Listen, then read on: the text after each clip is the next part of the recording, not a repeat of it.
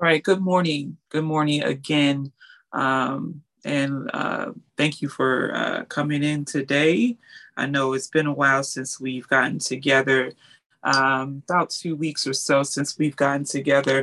And so um, I want to just kind of do kind of a quick overview and then um, and then we'll hop into the lesson. But um, before I do an overview um, of what we've um, been covering, um, are there any questions or comments or reflections um, concerning today's reading or the reading past or uh, whatever um, you may have, you know, jotted down or want to um, say? Um, now is your time to do so. So, um, good morning, everybody. Uh, I do have a question, and mainly because I was just speaking to someone and it kind of threw me off. But um, did we learn um, in TLC one day for the body at large that the millennium era or period is that the same as the second coming? And then also, is the second coming happening after um, the rapture? Like, is that what we've been taught? Well, uh, we we talked about a few uh, millennial views, and so the millennium um, it depends on you know where you what you believe um, as far as when the rapture takes place. And so uh, we did teach um, on a view that the rapture occurs before um, the millennium period. Um, and so you got the rapture then you have the millennial period which is uh, uh, you have the the actually a tri- tribulation. I'm sorry, you have the, the tribulation period, which is this the seven years of tribulation, and then uh, the millennial, uh, which is the, the thousand years. And so, um, so all that um, happens after the rapture. Now, there is. Let me see if I can find ch- the chart. There is a um, we call it we call um, so the first coming is when jesus came on earth. He was mm-hmm. birthed on earth. That's his first coming. The second coming um, is what we consider the rapture but technically he's not really coming. He's just meeting us in the air. Um, and then the second coming is when he and is when we come um, from from heaven back mm-hmm. down to earth to rule with him on earth. And so that happens after tribulation. Um, and so you have the, the rapture, the seven year period of tribulation. Then you have um, uh, the second coming, in which uh, Jesus comes back to rule on earth and we will be with him. Then the millennial period, and then the uh, and then we'll see the the the last of the the great fight at the end, the Armageddon, the fight, and then it will be eternity. So that's okay. one way that that um, that you can view. It just depends on so so a lot of people have different views on when the rapture is going to come. Some right. believe that we are going to still be on earth when tribulation occurs. Some believe that um, that in the midst of tribulation, then we'll be raptured. So it's it's a lot of views, and what we have to do is to really look at the Book of Revelation, and it gives you your answer on um, on when the rapture will occur. And the rapture occurs, you see, when um, John is taken up in the Revelation 3, it happens way before all of the other events take place. And so, mm-hmm. yeah, really, so you you coming um, to people that have different views on when tri- I mean, or when um the rapture comes or when the tribulation comes. We we just as believers, as disciples, we need to be solidified in what we believe and to be able to take them to Scripture to show them, you know, uh, our stance or whatnot. So yeah. Okay, and then I don't mean to hold you, but my last question, um, and I know I have the word for this, but for, for like your standpoint, um, what what is the tribulation period again? The seven years?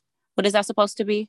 Yeah, that's when the Holy Spirit is is no longer hovering around hovering on the earth. The holy spirit is is, is taken back to heaven. That's when the breakout of of evil is going to occur on earth. That's when um that's when it's it's going to be basically hell on earth.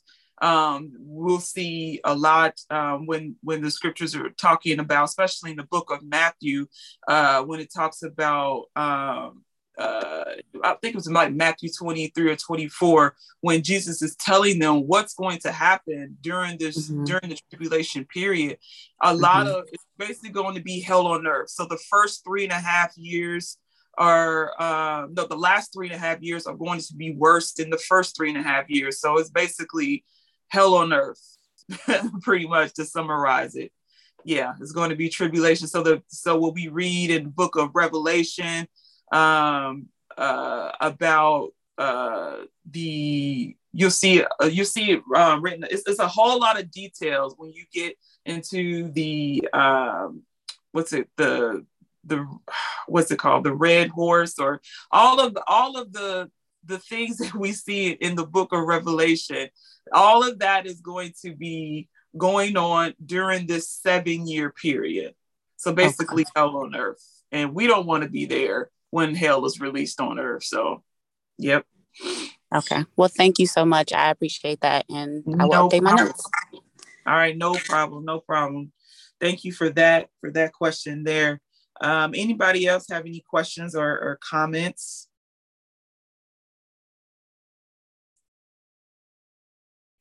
All right, awesome, awesome. So we'll go ahead and jump into our lesson for for today. So um, so the last time we got together, which was about two weeks ago, um, we uh, started on look looking at the promise of the promise of the Father, the gift of the Holy Spirit.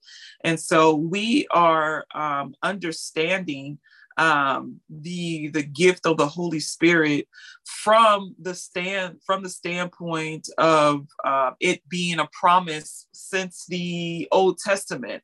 So the giving of the Holy Spirit was nothing new, even though we see Jesus speaking on it in um, in the Gospels. We see the promise of the Holy Spirit being promised even further back than that. The prophets spoke about this, uh, the promise of the of the gift of the Holy Spirit uh, coming um, into this this the new covenant. And so we talked about um, how the Holy Spirit was present in the Old Testament, um, we see that the um, Holy Spirit, his function or how he um, worked amongst the people is that he infilled the people. So the Holy Spirit came in, uh, helped them with a particular task or particular assignment. And when that work was done, then he um, then he left them. So that was the uh, how the holy spirit worked in the in the old testament. That's how god worked. He um, he infilled the people and then he uh, dismissed himself. Uh, but then we see um, and then one thing that we must keep in mind that god did indwell in the old testament but he indwelled in another way does anybody know or remember how did God indwell in the Old Testament? Where did God reside in the Old Testament? You're talking about when he was in the ark of the he covenant? Was, yeah, in the holies of holies. Yes. The, okay. Dwelled, yeah. Uh-huh. Yep. So he dwelled in the holies of holies. So he dwelled in a building. And well, so now Right, right. And so uh in the old Testament or Old Covenant, he dwelled in the building and now he dwells within us. We are God's we are God's building according to First Corinthians 3 that God dwells in. But what's uh, very hurtful now is that we still teach, a lot of people teach that God dwells in a building. That yeah, the only, buddy. The only time, the only place where we can see God or have any interaction with God is that we come into a church building. But that's not so because the new covenant um, now we have the uh, we have the the indwelling of the Holy Spirit. So God resides in us and no longer in a building. Okay. So uh, so that's um, one thing that uh, was promised. This is what the prophets were were looking for. They were looking for something more uh, from the Holy Spirit. And you'll see it in the book of Isaiah. You see it in in the uh, in in book of Ezekiel that they talk about um, in Jeremiah, they talk about this new covenant and the promise of the Holy Spirit um, dwelling inside of um, the people there will be one day. And so, and so now we're going to continue to talk about how this the gift of, of the Holy Spirit uh, was uh, viewed by the Jews to be just for Jews only. They did not understand the fullness of God's plan of salvation. They thought that the giving of the Holy Spirit was just for the Jews only and did not see or have in mind that the Holy Spirit is going to be poured out on all people. When we look at the scripture in Joel, um, uh, when he's talking about the the spirit be poured out on all flesh or all people they had in mind that this scripture here actually actually this scripture here is talking about the jews. When you look at it in a contemporary view that the the holy spirit be poured on all of the of the israelites or of the jewish people. But they didn't see the greater plan that god had um, that that was um, that uh, will eventually be shown down the line is that the Holy Spirit will be poured out uh, on all flesh for those who receive Him, for those who are called. Uh, will receive the gift of the Holy Spirit. Okay. And so um, we see in the book of um, uh, Ephesians how Paul continues to write about this mystery okay so the the the giving of the holy spirit to the gentiles and the the whole um, church age was a mystery to the Jews. They did not understand that. And while Paul is writing this in the book of Ephesians, he wrote the book of Ephesians about 60, about 60 in the 60s, 60 AD, and the pouring out of the Holy Spirit happened in the 30s. So you see, it was still kind of mind boggling for the Jews to understand this pouring out of the Holy Spirit and the engrafting in of the Holy Spirit uh, uh, engrafting in of the of the Jew, uh, sorry, an engrafting in of the Gentiles to receive the gift of the Holy Spirit. It was still a mystery. Paul talks about, and so um, and so that's something that um, is really, really, um, I believe um, we should understand first the Jewish perspective of what they thought this, um, uh, what their scriptures revealed about the, the giving of the Holy Spirit. Um, and it will re- definitely help us and inform us on where we need to be. Okay. So, um, so let's let's go ahead and hop into the lesson objectives for today. So we are um, going to learn more about the Old Testament historical and prophetic context of the promise of the Holy Spirit. So that's what we uh, what we've been talking about. Um, let me go to my to my notes here. Um, and so we talked about how the the the uh, the birthing out of the Holy Spirit happened in the in Acts two, but the uh, but the uh, the conceiving uh, of the Holy Spirit or the speaking of of the Holy Spirit um, happened in the in the Old Testament. Okay, and so or yeah, the conception, I should say, of the Holy uh, of the Holy Spirit happened in the Old Testament, as far as um, as as Him indwelling dwelling the people. Now we know that the Holy Spirit existed um, in the Old Testament. You'll see the term that says like in the Spirit Spirit of the Lord or Spirit of God. That was another name for the Holy Spirit. Okay, many of us may not know that. We think that that was God, but when we see the Spirit of the Lord or the Spirit of God, that was another name for the Holy Spirit. Okay. And so, number two is to learn more about how coherently the Bible unfolds God's plan of salvation throughout scripture. Okay. So that a statement like this has the divine author in mind. We have to understand God's plan of salvation. Okay. So, and one thing that as we are studying the scriptures in this manner, we will see the coherency and the unity of scriptures. Okay.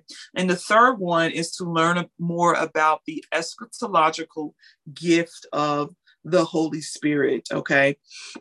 And so um, we talked about how the the the Jews believe that the this this giving of the Holy Spirit will trigger them into the the um, eschatological period of of history where it's the the end end times but they didn't understand that um, this actually was the beginning of the end times. Uh, the new covenant was the beginning of the end times. The new covenant triggers the the the church age. Okay, and this this is what was really a mystery. And so this is why we have the scriptures that we have that really talks about the inaugural kingdom and what it and what um, God had in mind uh, for the people for the church for the people of God.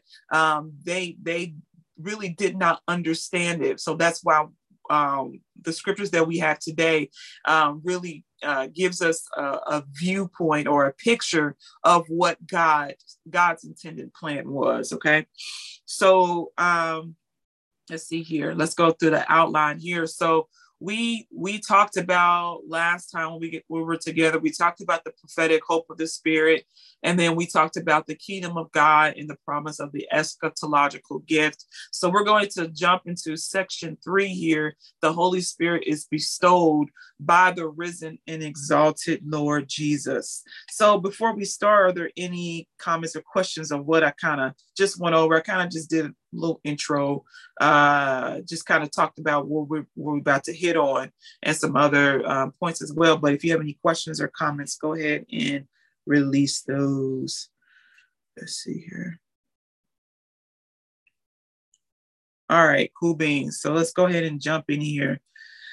So, Bible students today must be careful when studying the book um, of Acts. Uh, let me jump down to my notes. Uh, make sure I'm in the right place here. Apologies. Um, okay. Yep, there we go. Um, Bible students must uh, Bible students today must be careful when studying the Book of Acts to remember that the original readers and most certainly the historical audience of events um, were in many ways a different church than we are today. Nevertheless, the Holy Spirit was at uh, was at that point in history of God's people as today, given by both the Father and the Son. Okay, um, so much much of the doctrine of the Trinity and Christology comes from the aspect of scriptures. Again, we notice in P- Peter's explanation of the events on Pentecost, he accredits the outpouring of the Holy Spirit to both the Father and the Son. Jesus promised the Holy Spirit that he will leave the Holy Spirit in book of John chapter 14 through 16. Um, but then we see um, the Bible also speaks on how God poured out the Spirit to pour out the Holy Spirit. So in Acts 2 and 33, it says, being therefore exalted at the right hand of God and having received from the Father the promise of the Holy Spirit, he has poured out this that you yourselves are seeing and hearing. So here we see the scriptures accrediting God as well as pouring out the Holy Spirit. Okay. Um, and so uh, that's something that when uh, as we continue to learn and as we continue to grow the doctrine of Trinity, and that we will see um, uh, all three, all Godheads um, playing a part of a particular um, thing that that is going on in Scripture. You'll see throughout Scripture uh, that the Bible would accredit God doing a certain thing, and and then the the Bible would credit Jesus doing the same thing, and then the Bible would credit uh, the Holy Spirit. Uh, he's doing the same thing as well, and so um, and so once we begin to, to learn and to grow, you'll be able to identify that um, in scripture. So let's go to our book here on page 130. On page 130. Okay. On page 130, the I think it's the third paragraph here that starts with a more explicit statement of the relationship between um, Jesus' exaltation and the pouring out of the Holy Spirit is found in Peter's explanation 2 and 33. The verse begins with, therefore, having been exalted to the right hand of God, he had has poured out the conjunction on uh, in this text indicates the pouring out of the Holy Spirit is the consequence of Jesus' resurrection and exaltation. Okay, that's important to, to, to, to highlight and to keep in mind. And having received the promised Holy Spirit from the Father, Peter concludes that the pouring out of the Holy Spirit is evidence that Jesus is the is the Lord upon whom upon whom we must call in order to be saved, and the Messiah who reigns uh, from the throne of David. Thus, he is the Davidic king in the line of David, anticipated in Psalm 16 and 132 as the one who will sit on David's throne. And yet, he has also David's Lord, uh, Yet he is also David's Lord who reigns from a position of power and authority at God's right hand. The exalted Lord is reigning, and this is seen in the pouring out of the end times of the Holy Spirit, uh, of the promise of the Spirit. So here the author is connecting the pouring out of the Holy Spirit of being under the rule, reign, and dominion of, of the one who poured out the Spirit. So the so Jesus Christ is the one who poured out the Spirit. And so um when the Holy Spirit is poured out on our lives, it looks like the king, the Davidic king, is is is having rule, reign, and dominion in our lives. Okay, so his power, um, the Holy Spirit, um, transforms us. It helps us. It leads us. It guides us through the infilling of the Holy Spirit. Okay, so that's what our lives should reflect that we are under a rule, reign, and dominion, uh, authority of a king. Okay, so this is what the the author is saying is saying here. Okay, um, go back in the book. I think it's this, yeah. Continue that paragraph. It says, "Thus in Acts, the Holy Spirit is both the eschatological promise of the Father, and it's also evidence." Uh, being poured out by Jesus himself, that Jesus is the hope for Davidic king, is reigning now and by his resurrection have inaugurated the last days in the restoration of Israel. So, as I am engrafted in, as we are engrafted in, we have been restored as well. Okay. And he is our reigning king as well. Okay. So, as, as we are engrafted in, we partake in the covenants of promise. Okay. Um, and so uh, so now we are we are now a part um, of of the covenants. Okay, so the the Abrahamic covenant, the, the Davidic covenant, uh, the the Adamic covenant. We're we're a part of these covenants now. Okay. All right. Um, any any question about this section here, or any comments about this section?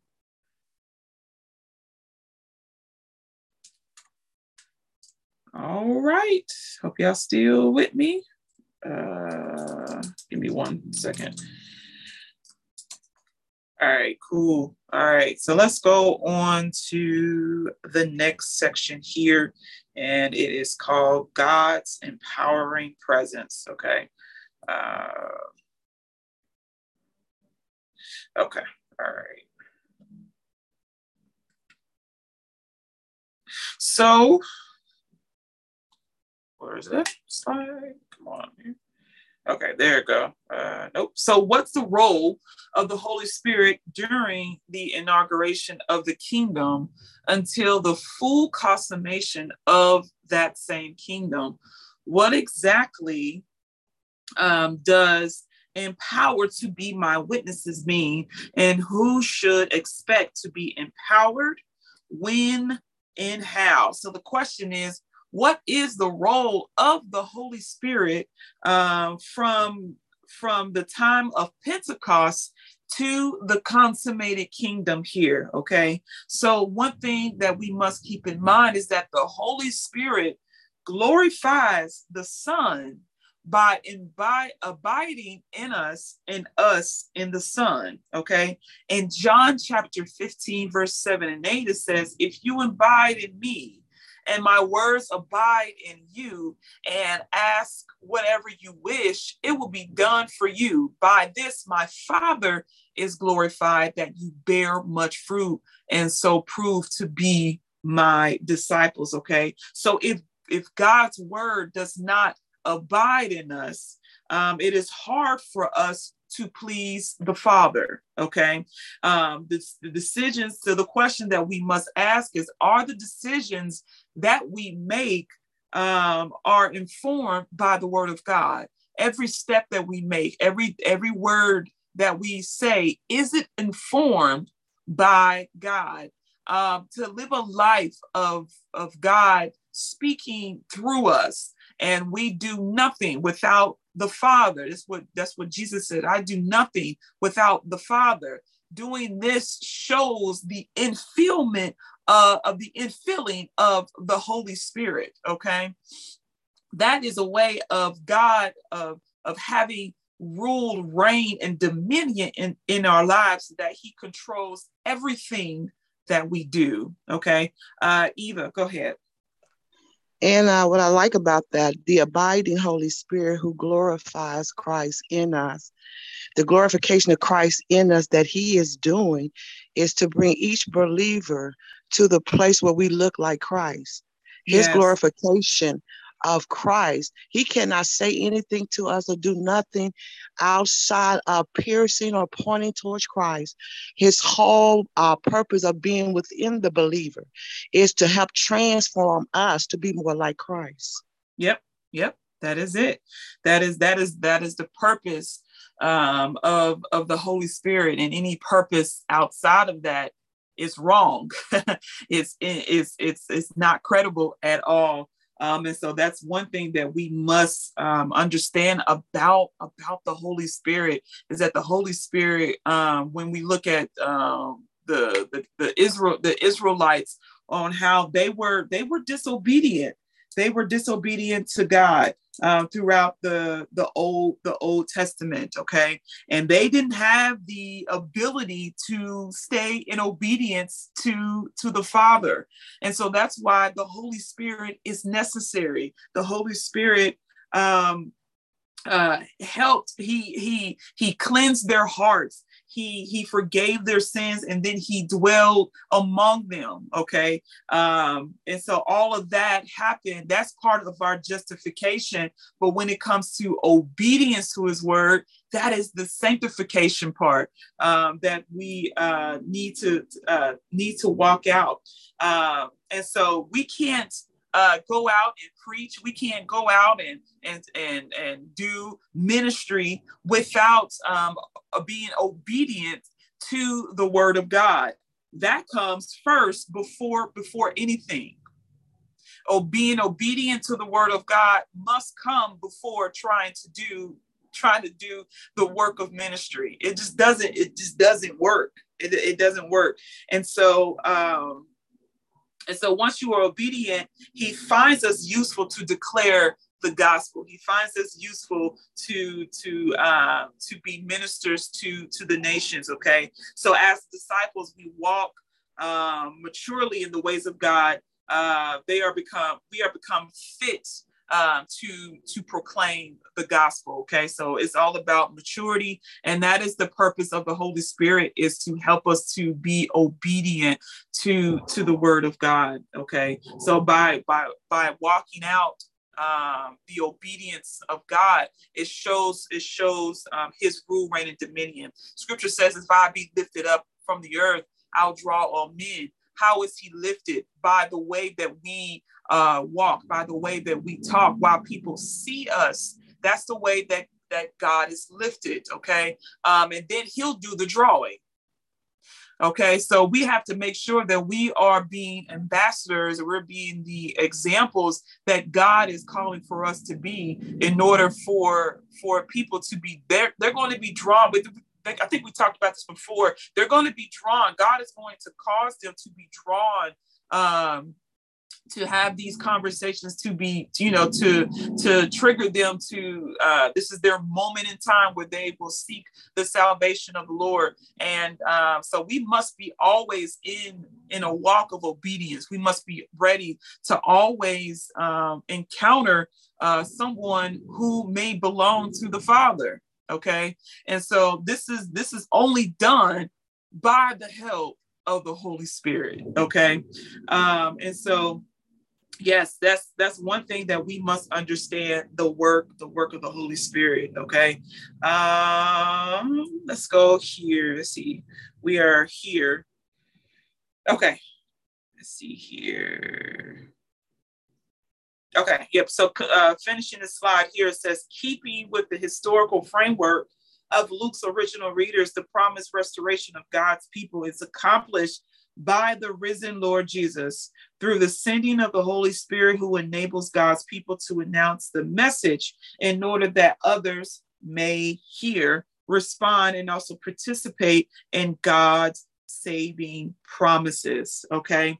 And so um that's that's very key there that god enables uh, uh he enables uh, people to announce the message in order others may hear. As you see in scripture like i said that God didn't just use any believer, he used disciples, those who are obedient to his word.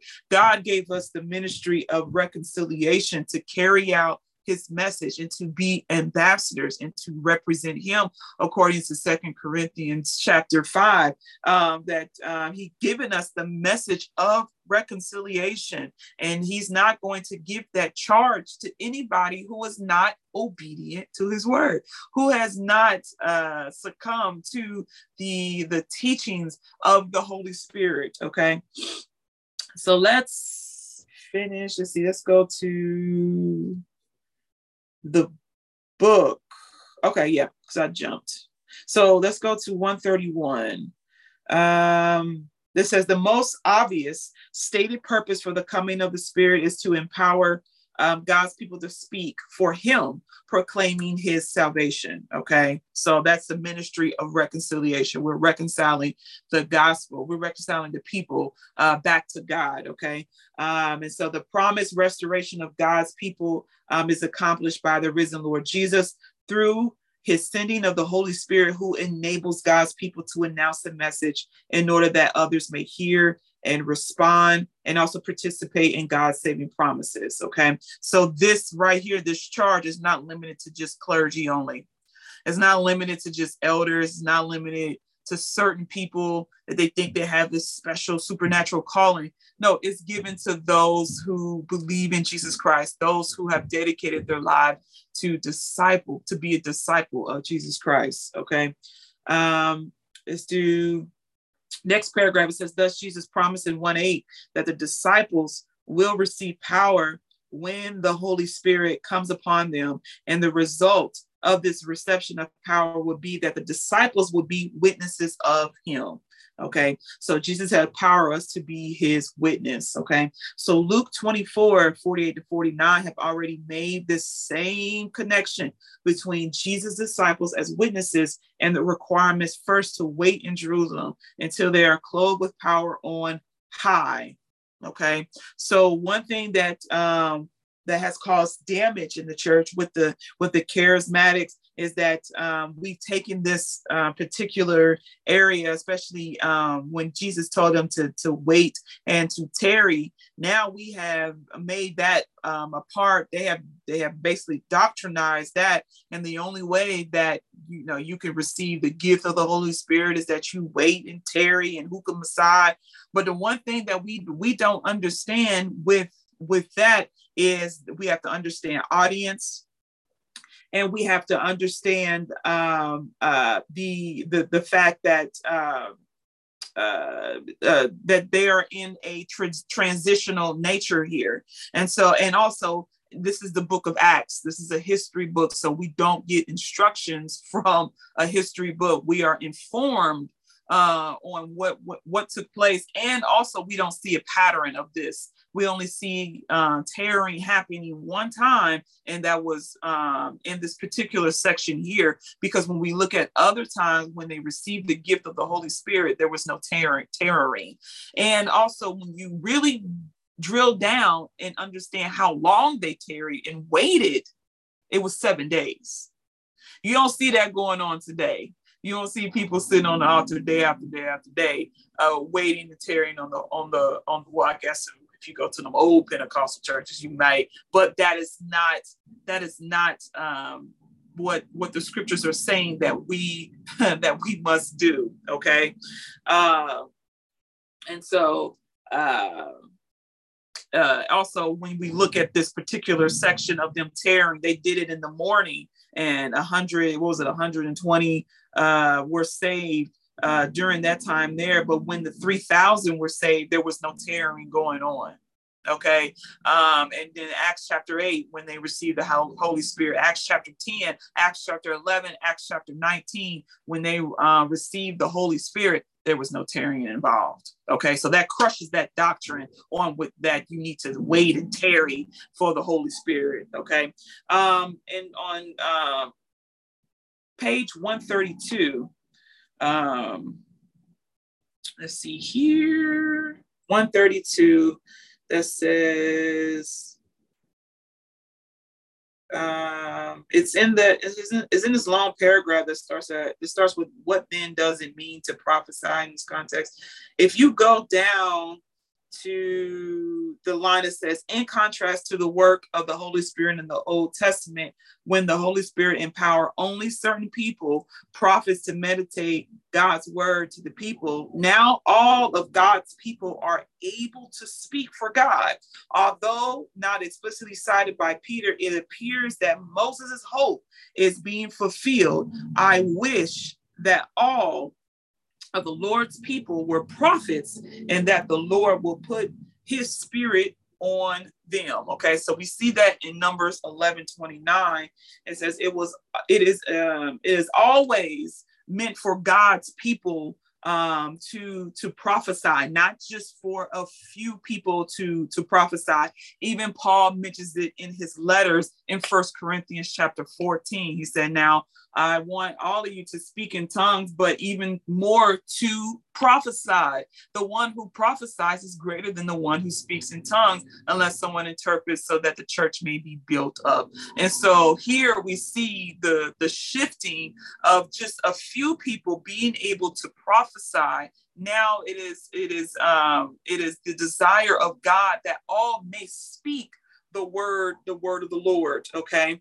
Um, going back to the book, it says, Now that the promised Christ has come and God's saving promises have been revealed in Christ, all of God's people are enabled by the Spirit to announce the fulfillment of God's saving plan and promises, which they proclaim Christ. The least in the kingdom is greater than John the Baptist. Okay. So now, not just a few of the prophets, as it was in the Old Testament, um, declaring the, the word of the Lord. Now, um, the body of Christ has the ability to proclaim the word of the Lord. Okay. Um, let's see here. Any questions so far or, or comments? All right, cool beans. Let's go on further in the book, it says an illustration may be found in Peter's sermon itself in Acts 2 and 4 that the word used to to uh, to refer to the spirit enabling of all who were filled with the Holy Spirit to speak in other languages is called apophthengomai, um, as the Spirit enabled them. The same term is used a few verses later to refer to Peter's activity as he lifted his voice and addressed the crowds. The use of that same term twice um, in, in, this immediate context refer to the activity of speaking indicates that Peter's address um, is also enabled by the Spirit. Peter then points to the fulfillment of scriptures and God's purpose in Jesus' life, death, and resurrection, and the ascension to to reign and urges the people to embrace Jesus, okay, um, who was the fulfillment of God's saving um, promises, okay. And it, it is a sense that um, then Peter speaks for God and himself exemplifies the words of God. I will pour out pour out my spirit in those days and they will prophesy. Okay. Um, okay, so um, that's all I wanted to cover in that in that section there. Um, any questions or comments or anything that I did not touch in this this this chapter is a really good chapter. There's so many good nuggets here. Uh, so if you hadn't gotten a chance to read this chapter, I encourage you to to do so. Okay. Um, any uh, comments or questions so far? We're doing all right. Okay. All right. All right. Cool. Um, the last section that I want to cover is the restored people of God. Okay. So Israel in the days and times of the gospel and the apostolic church was looking for the restoration of the people of God. They had every right to be in such of a heightened mode of exp- expectation given um, Old Testament prophecy. The fact of the matter is that the restoration did come during these days. It simply did not look exactly as um, they thought it would. It would in many aspects. First, it was not political. Okay, I think we talked about that um, a lot.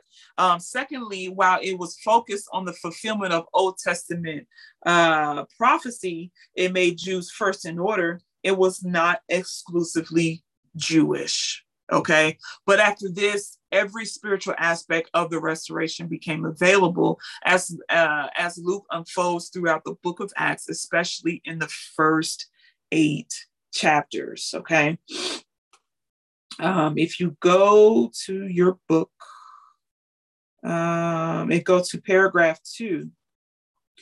Um, it says this transforming work of the Holy Spirit is also apparent in Acts 2. Thus, after Peter's explanation that the events of Pentecost must be understood as the arrival of the last days and that Jesus, the suffering Messiah and reigning Lord, has poured out the promise of the Holy Spirit, Luke tells us that 3,000 respond to Peter's warnings and call to be saved. Okay. Thus, God's people are those who have responded in repentance, embraced the risen Jesus as the suffering Messiah and the reigning Lord, and have received the new covenant blessing of forgiveness and the Holy Spirit.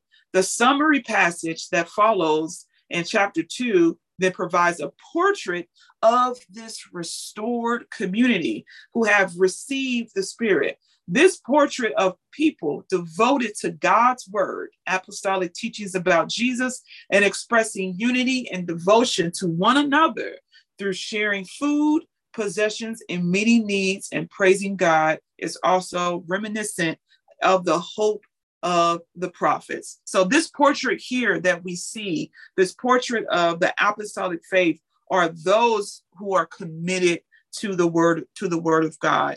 This is what um, what God had in mind. This is what infilling of the Holy Spirit is about. Okay. Um, going keep going down it says repentance or a return to god is a feature in the hope for restoration in Isaiah and a characteristic message of the prophets in general. Warnings against idolatry and failure to care for the needy were frequently at the heart of the prophetic message. So, caring for those within your community of believers, okay that that is what god is calling for us to do when you look back at the old old covenant um, and and the community of Israel. No one was left behind. There was always um, there was everybody was covered, no matter how rich they were, no matter how poor they were. They were all they were always covered. Okay, and that's one thing that God wanted to um, transfer over to the new the new community community that no one is left behind who is belong belonging to the body of Christ. Okay. So that's why it's important when we do outreach, when we when we do uh, when we go out into the community and things of that sort, the first is to preach the gospel first, then to bring them into our community and to be able to take care of one another.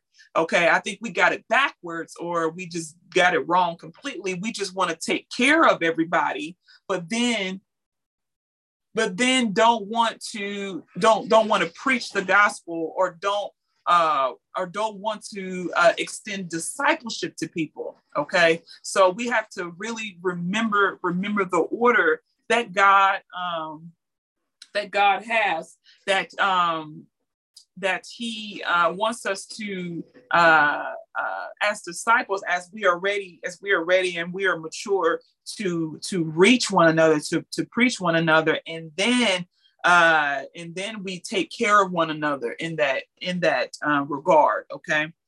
All right um let's go back to the book.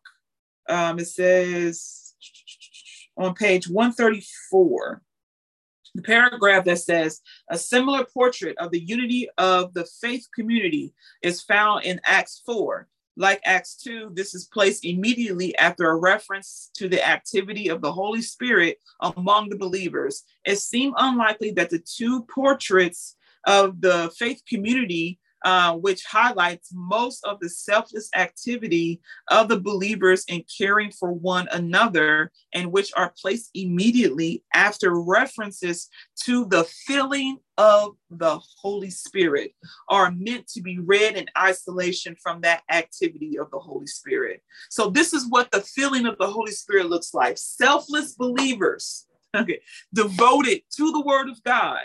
Um, so being filled in the Holy Spirit with the Holy Spirit is not, it, it don't just happen in worship services or on Saturdays or on Sundays. It is an everyday thing. Okay. It is selfless believers committed to the word of God. Okay. It is an ongoing community.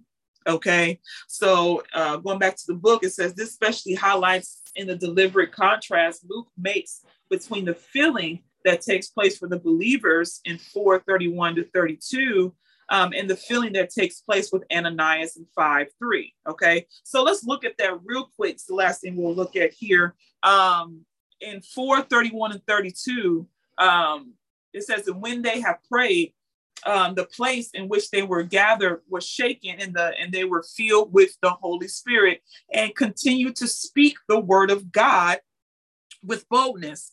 Now the number now, the full number of those who believed were of uh, one heart and soul, and no one said that that uh, that any of the things that belonged to him was his own, but they had everything in common. Okay, and so here the author begins to contrast what happened in chapter five, verse three, uh, with Ananias and Sapphira. It says, and Peter said, but Peter said, Ananias why has Satan filled your heart to lie to the Holy Spirit and to keep back yourself the um, the parts of the proceeds of the land? As you see the different infilling that just took place, we have in chapter four the infilling of the Holy Spirit that oops sorry that um that encouraged them to to uh to speak the word of God to speak the the word of truth since God is truth and then we have in chapter 5 they were filled uh, the,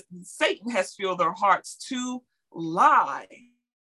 So the book is uh, this author here is contrasting the different infil- infillings, um, and uh, Luke intends for us to read this together to see the difference here. Um, in the book, it says that Peter declaration to Ananias in 5 3 that Satan has filled your heart um, seems to be deliberate contrast, therefore, to the believers in 431.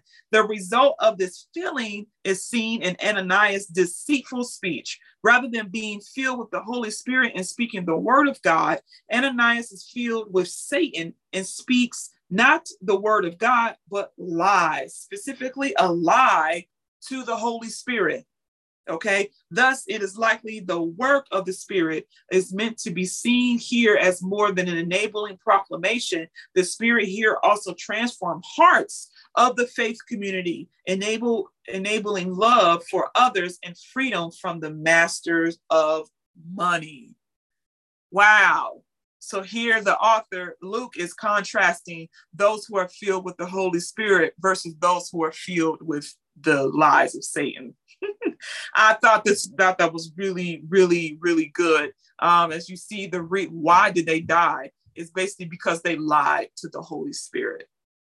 Okay, and then um, in the book, um, there's so much stuff in this section here, but I want to just jump um, to, to 137 that says the Holy Spirit brings about the new covenant change of heart and that leads the restored people to God to display their love for one another in tangible expressions of giving as the fruit of repentance. Okay, so that is the result of repenting that your heart is renewed. Um, and the new covenant change of character, such that of wisdom, faith, and joy characterizes those full of the Holy Spirit. Another significant feature of Luke's teaching on the role of the Holy Spirit in Acts is that all who believed in the Lord Jesus for the forgiveness of sins receive the same gift, the Holy Spirit. There, there is therefore only one people uh, of God. Um, so yeah, this section is is is really good here. So this is this is the result of having the Holy Spirit uh, dwelling inside of us. We've been taught, you know, when the Holy Spirit comes into the room and he hits you and he causes you to fall out and speak and, and tongues and shout and, and, and do all this stuff and, and get up, don't know what uh, uh, happened or what just occurred. Where do we see that in scripture? Not all that we just read, we see the Holy Spirit is uh, taking on another role than what we have been taught throughout our church experience. And so that's something that we must really keep in mind there. So the experience that we that um, that is being taught on falling out and and and all that stuff is the equivalent of what was spoken uh, when the unbelievers saw what was going on. They said they're filled with new wine. So they equated the indwelling of the Holy Spirit as being drunk. And then we have taken that, and that's what we see in church. We take we taken what the unbelievers saw and put that as as what is the standard in the church today. All right. Any questions or comments about this lesson here, about this chapter? Like I said, this is a good chapter. So if you hadn't got a chance to read this chapter, definitely do so. Comments, questions? Elder, I just wanted to say this is just awesome. Um, and I am going to go back through and uh, dissect the chapter more because uh, the more that you you and um, the church teaches in these TLC classes, it's just opening my eyes because you're right that we were taught that back in church, and that wasn't right. And it's mm-hmm. like you know, you just it's just amazing um, what I'm learning just being in this class. And I just appreciate uh, being a part of this and to be able to pull the truth out um, as the Bible has it laid out. So I, I just appreciate your teaching. Praise God, praise God. Yeah, this teaching is is is blessing me um, I, am thankful for the for the Holy Spirit to just allow us to see the truth, for He is the Spirit of truth. So definitely thank thank you for that. Um, anybody else?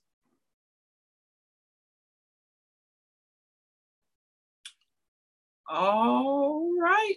So if there aren't any other comments or questions, I want to thank you all for coming to class today. And next week we will hit the next chapter, chapter five, that talks about the end of an era, the temple system, and its leader. So this is a this is a good section here to that we're about to uh, come come uh, come to. So um, if there are any questions or comments, I'll go ahead and close out.